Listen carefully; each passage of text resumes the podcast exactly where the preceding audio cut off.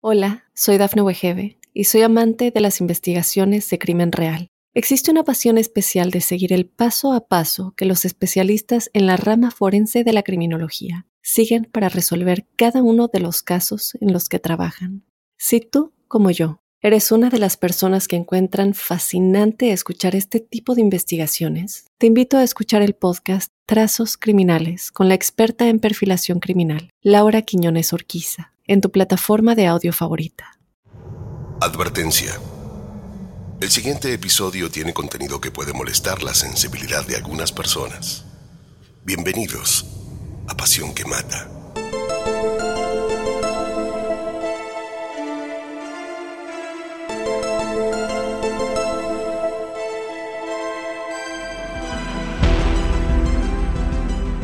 La historia que les contaré hoy los dejará absortos.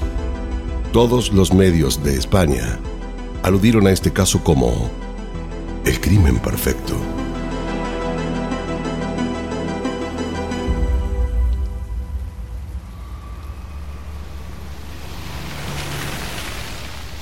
Era el año 2008 en la ciudad de Barcelona, asolado luego de que se dieran a conocer los hechos. La protagonista María Ángeles Molina. Una asesina.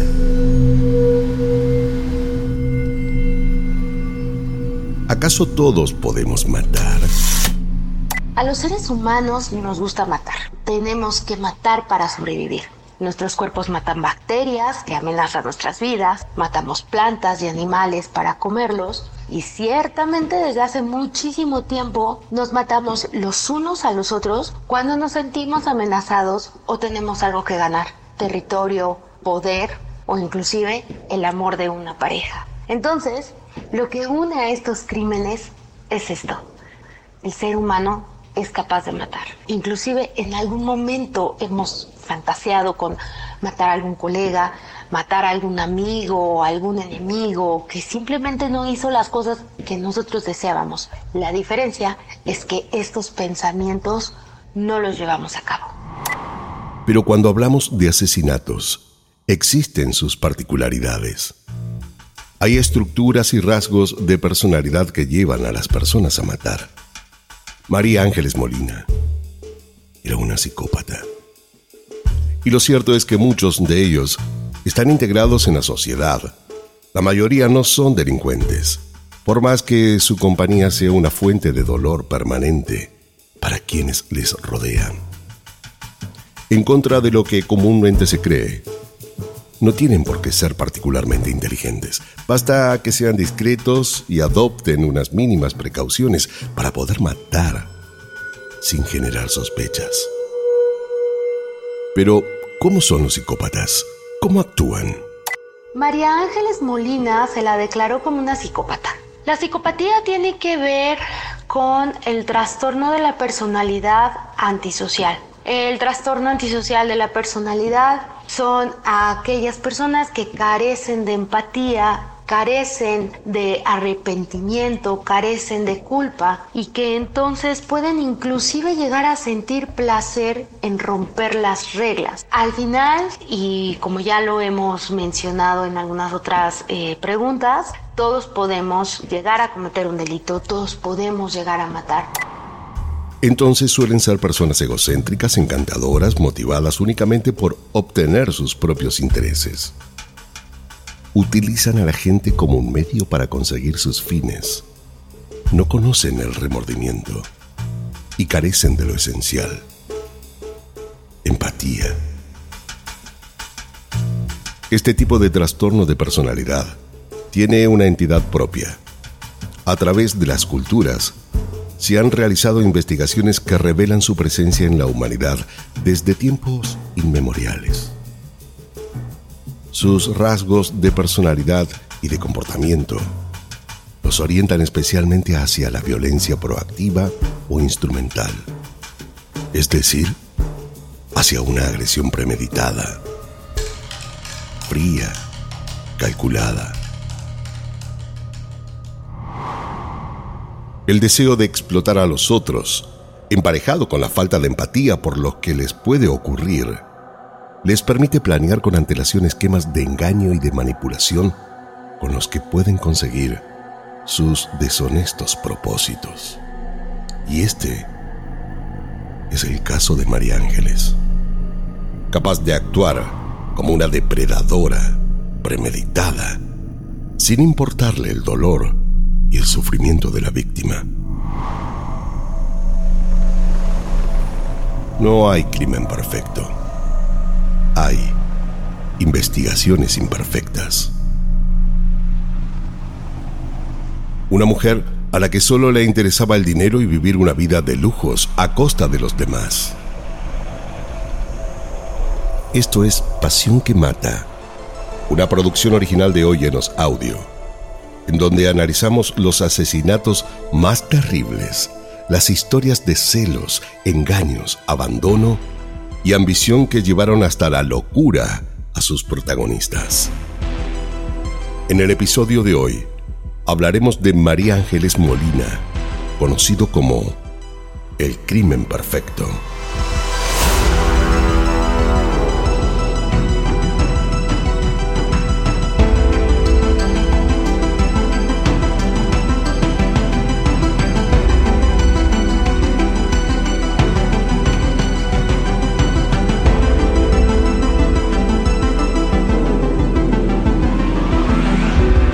Soy Fabián Carabajal.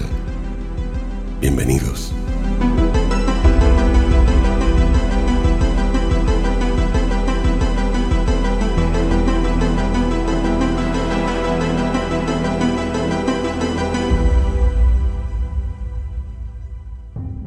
La autora de este espeluznante caso llevaba años planeando su crimen. Armó organizadamente cada uno de los pasos que debía seguir Básicamente diseñó un plan y para ello fue a encontrar a sus posibles víctimas. El problema no es que los haya buscado. Lo lamentable es que los encontró. María Ángeles nació en el año 1968 en la ciudad de Zaragoza y a pesar de haberse criado en el seno de una familia humilde, de padre taxista y madre ama de casa. Presumía de venir de una familia adinerada, de abolengo y dueña de extensas propiedades en España, que lejos estaba de ser realidad. Para su entorno, era una mujer altiva, caprichosa, pretenciosa y a veces hasta de muy malos tratos para con las personas humildes. Como era amante de la buena vida y lujos que no se podía costear, es que decidió ofrecer servicios íntimos, de donde obtenía importantes sumas de dinero y con lo que pudo costear sus estudios. Cuando se fue de viaje a Canarias con unas amigas, conoció a Juan Antonio Álvarez, un argentino residente en España. Ella empezó a trabajar en un establecimiento hotelero, Playa del Inglés, propiedad de este hombre al que con el tiempo convirtió en su marido él se enamoró perdidamente. No solo la encontraba sexy, bella, sino que además en un comienzo María Ángeles fue sumamente encantadora, servicial, como si supiera darle todo lo que él estaba necesitando. Se había convertido en poco tiempo en la mujer de su vida. Él era un empresario adinerado, que además del hotel tenía varios restaurantes en la zona, muy querido por todos, y buen amigo de sus amigos. Nada en este encuentro fue casualidad.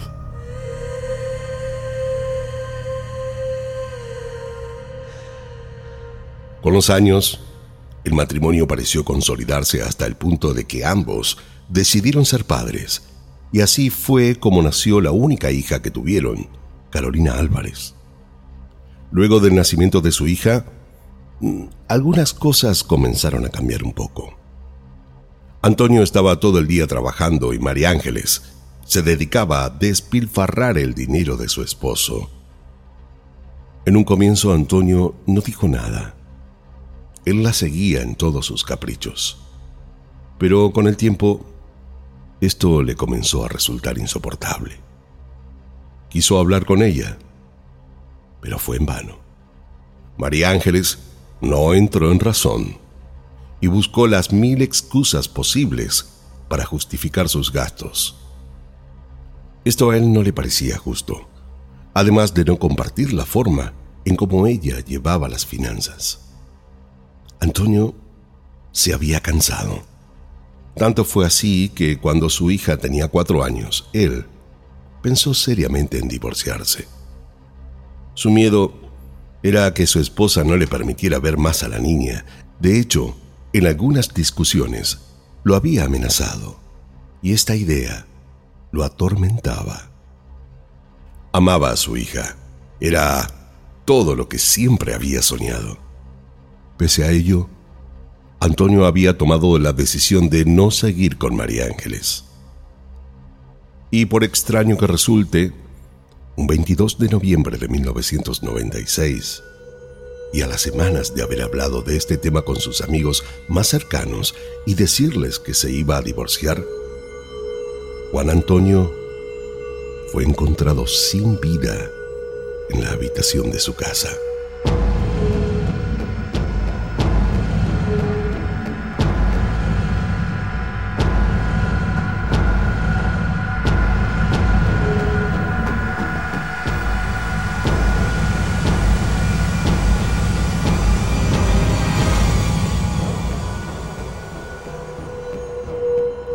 Ese día tenía que ir a su trabajo en la playa del inglés, pero nunca llegó. Preocupados y siendo alrededor de las 8.30 pm, mandaron a un compañero a buscarlo a su casa.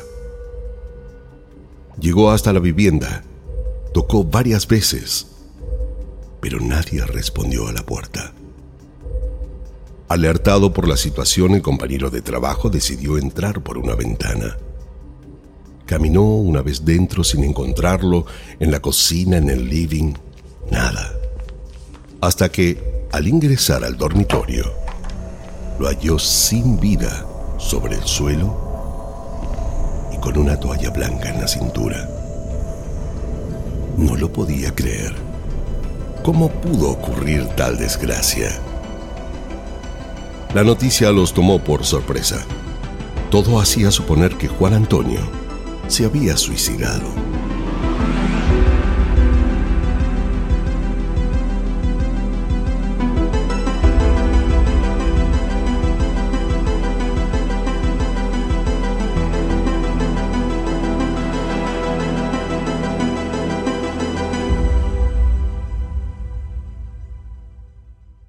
Hola, soy Dafne Wegebe y soy amante de las investigaciones de crimen real. Existe una pasión especial de seguir el paso a paso que los especialistas en la rama forense de la criminología siguen para resolver cada uno de los casos en los que trabajan. Si tú, como yo, eres una de las personas que encuentran fascinante escuchar este tipo de investigaciones, te invito a escuchar el podcast Trazos Criminales con la experta en perfilación criminal, Laura Quiñones Orquiza, en tu plataforma de audio favorita. Nadie lo entendía. Él era un hombre que siempre estaba de buen ánimo, deportista y lleno de planes. ¿Qué era en realidad lo que le había sucedido? Los forenses revelaron que la causa de su muerte había sido por la ingesta de un fosfato que se encuentra en los detergentes, lo que le provocó un edema pulmonar fulminante. ¿Qué motivos tuvo para quitarse la vida? ¿Acaso alguien lo había envenenado? ¿Quién? María Ángeles estaba de viaje cuando recibió la noticia. Lo natural en estos casos es que la esposa entre en shock, se muestre sobresaltada o atormentada por el llanto. Sin embargo, no se le notó signo alguno de sorpresa, y menos aún de tristeza. Muy tranquila fue que ella recibió la noticia de la muerte de su esposo. No lloró, no gritó, no preguntó. Y casi enseguida de ocurrido su fallecimiento, María Ángeles vendió todas las acciones de su esposo. Y así, de un día para el otro, y cobró un total de 40 millones de pesetas. Lo que extrañó a los investigadores fue que la semana antes de la muerte de Antonio, estando ella de viaje en Barcelona, llamaba todos los días a altas horas de la noche a una empleada preguntándole por el estado de salud de su marido. Antonio era completamente saludable. ¿Por qué ella tendría ese miedo o esa duda? ¿Qué tenía ella que ver con lo que luego le sucedería? La policía la puso en la mira como la principal sospechosa, pero no pudieron encontrarle nada.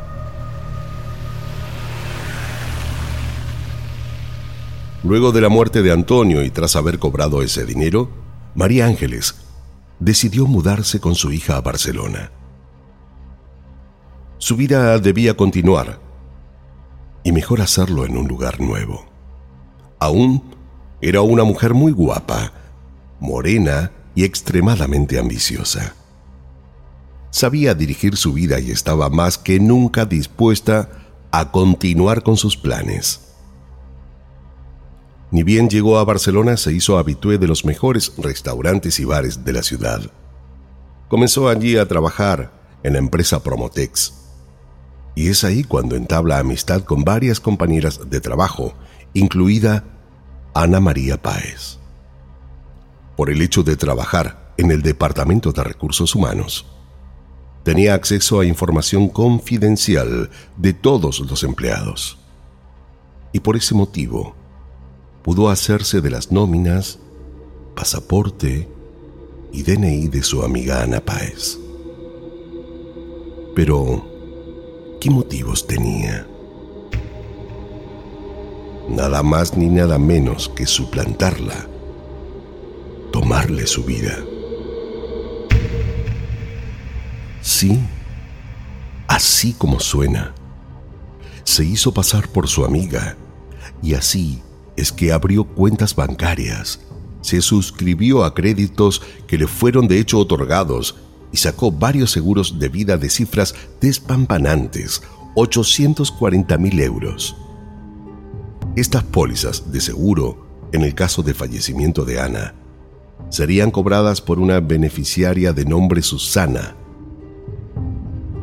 que no era otra que ella misma, ya que había robado el DNI de esta mujer y se hacía pasar por ella, usando una peluca negra y con el documento robado. En total, fueron 16 créditos y varios seguros de vida. La documentación de estos se las hacía llegar a la casa de una pareja de ella en la calle Balmes, quien no estaba al tanto de nada. Las cosas estaban marchando tal cual lo había planeado. Faltaba rematar el plan. Matar a Ana María Páez. Una vez muerta su amiga, María Ángeles tendría su sueño cumplido. Sería siempre lo que había querido ser. Una mujer millonaria. Pero, ¿cómo lo haría? Allí es donde el plan que usó resulta verdaderamente espantoso. María Ángeles fue hasta una casa de prostitución masculina. Allí contrató el servicio de dos hombres, a los que les pagó para que eyacularan en dos recipientes de plástico. Pero para ello tuvo que darles un pretexto. Les pidió que lo hagan porque era la apuesta que le había tocado para su despedida de soltera. Y así lo hicieron. Dos días después, alquiló con el documento extraído de Ana un departamento para invitarla a cenar. Fue un 19 de febrero, el día en que ambas se juntaron para compartir una comida y un rato juntas. Sacó 600 euros de la cuenta de Ana y se fue a Zaragoza por la autopista, pagando con tarjeta de crédito para que quedara asentado el viaje. La excusa que esgrimió tiempo después fue que debía recoger las cenizas de su madre fallecida un año antes. Luego, volvió por la misma autopista, pagando en efectivo para que no conste la hora de regreso, y fue directo al departamento que había alquilado, como si fuera un día normal. Ana llegó a la hora prevista, era una mujer sumamente respetuosa y puntual. Además, estaba feliz de cenar con su amiga. Conversaron y bebieron, se pusieron al día con las buenas nuevas. A María Ángeles nada la hizo cambiar de idea. Y la pobre Ana estaba ahí, feliz, desconociendo por completo el plan macabro que había pergeniado su supuesta amiga. Cuando se hizo más entrada la noche, María Ángeles pensó que ya había llegado por fin el momento. Con un producto del que aún hoy se desconoce, la adormeció. Bastó solo unas horas para que Ana se quedara completamente dormida. Sin reparos ni remordimiento alguno, la desnudó y la llevó al dormitorio. La puso sobre la cama le colocó una bolsa de plástico en la cabeza bien sellada con cinta aislante en todo su cuello. Solo debía esperar. Prontamente Ana se quedaría sin aire. Y ella, ahí sentada, viéndola morir. ¿Qué habrá pensado? O mejor, ¿qué habrá sentido?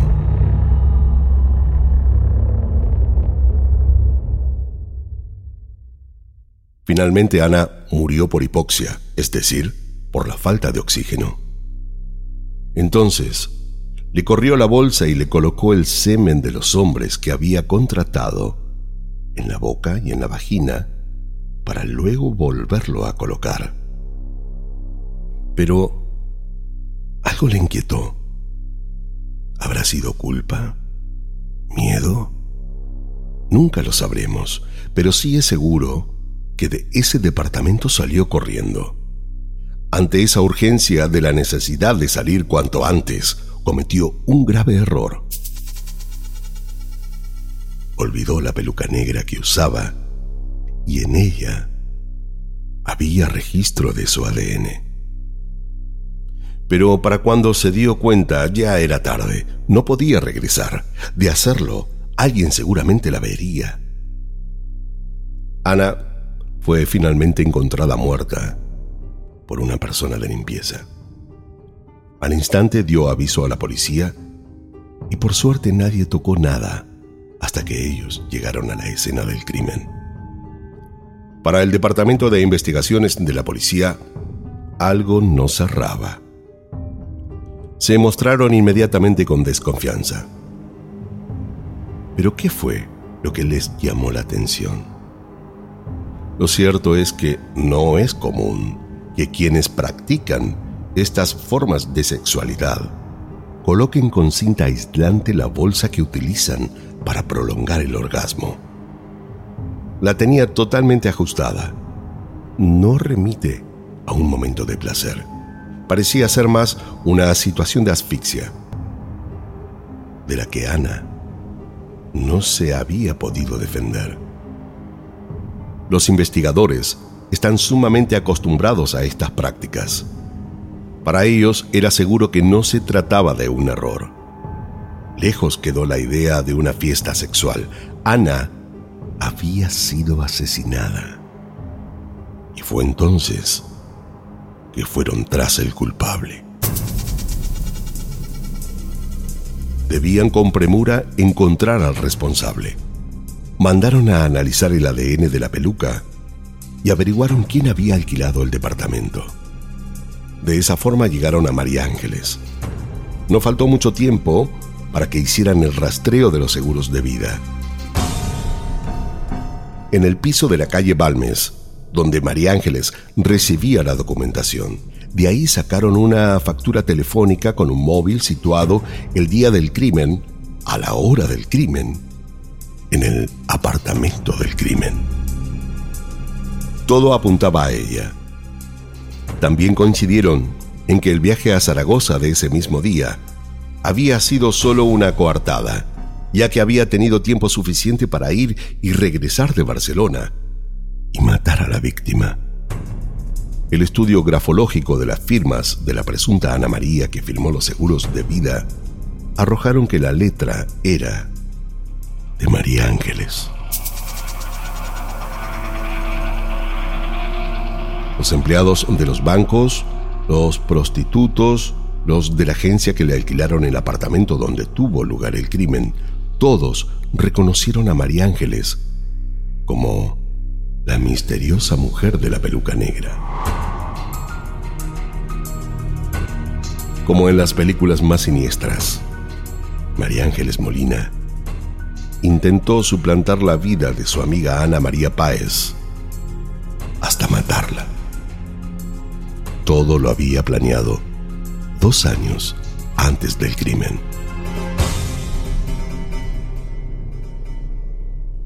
Pensó que sería imposible que la encontrara, pero se equivocó. Toda España lo llamó igualmente como el crimen perfecto. Por lo general, la criminología afirma que no existe el crimen perfecto, sino la investigación imperfecta. Y en realidad el tiempo ayuda a resolver los casos. Entonces, en este caso, quizá tomó un par de años dar con el responsable del homicida.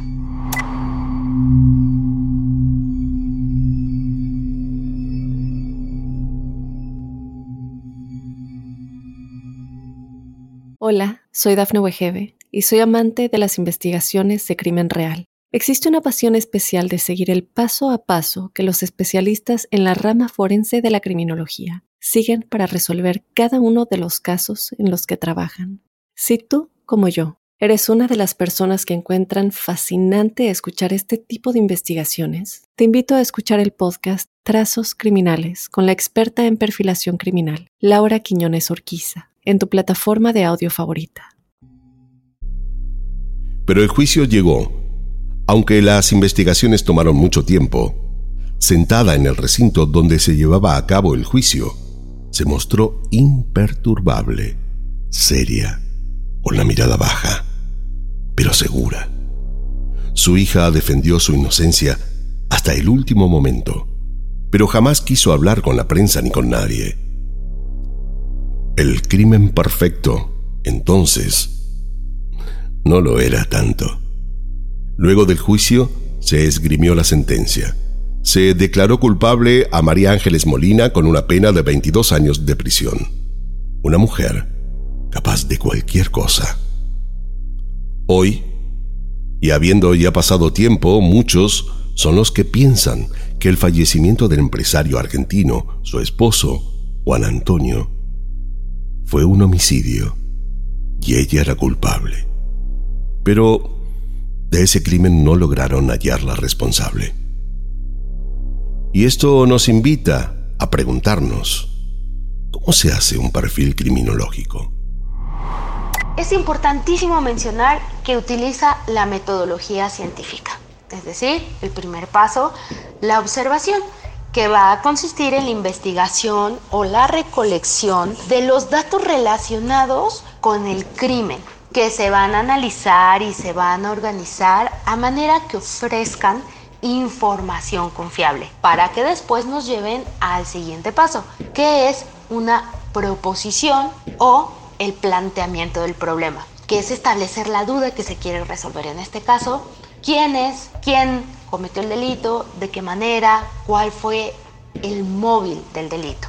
Después de esto se plantea una hipótesis, esto es decir, una posible solución o una respuesta que se desea comprobar, que nuevamente tiene que ver con no señalar un culpable, sino la eliminación de sospechosos.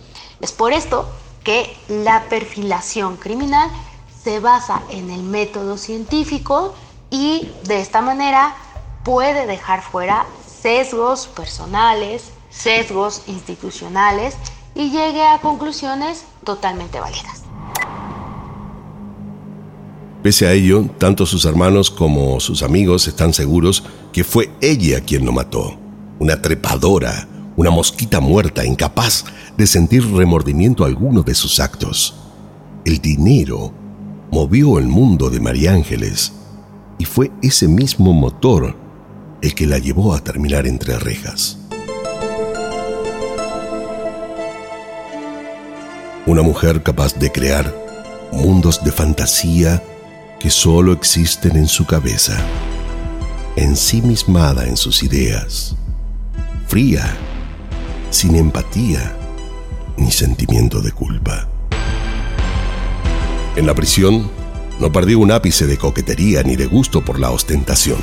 Se ganó el respeto de varias de sus compañeras y sigue contando historias de riqueza que muchas le creen.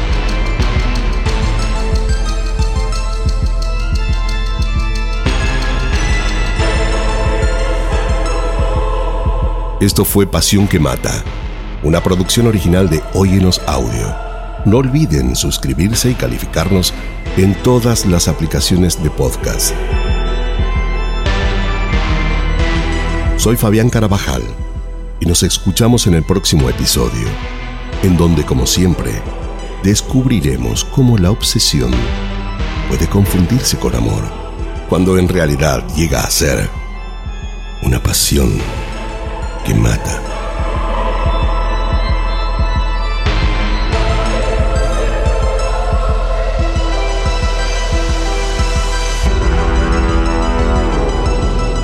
En la narración, Fabián Carabajal.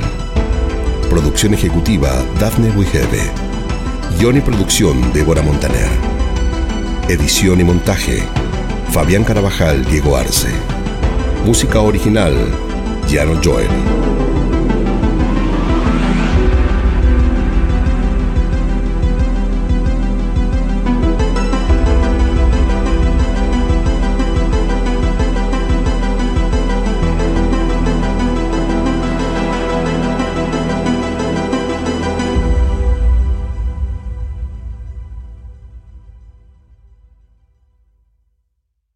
Hola, soy Dafne Wegebe y soy amante de las investigaciones de crimen real. Existe una pasión especial de seguir el paso a paso que los especialistas en la rama forense de la criminología siguen para resolver cada uno de los casos en los que trabajan.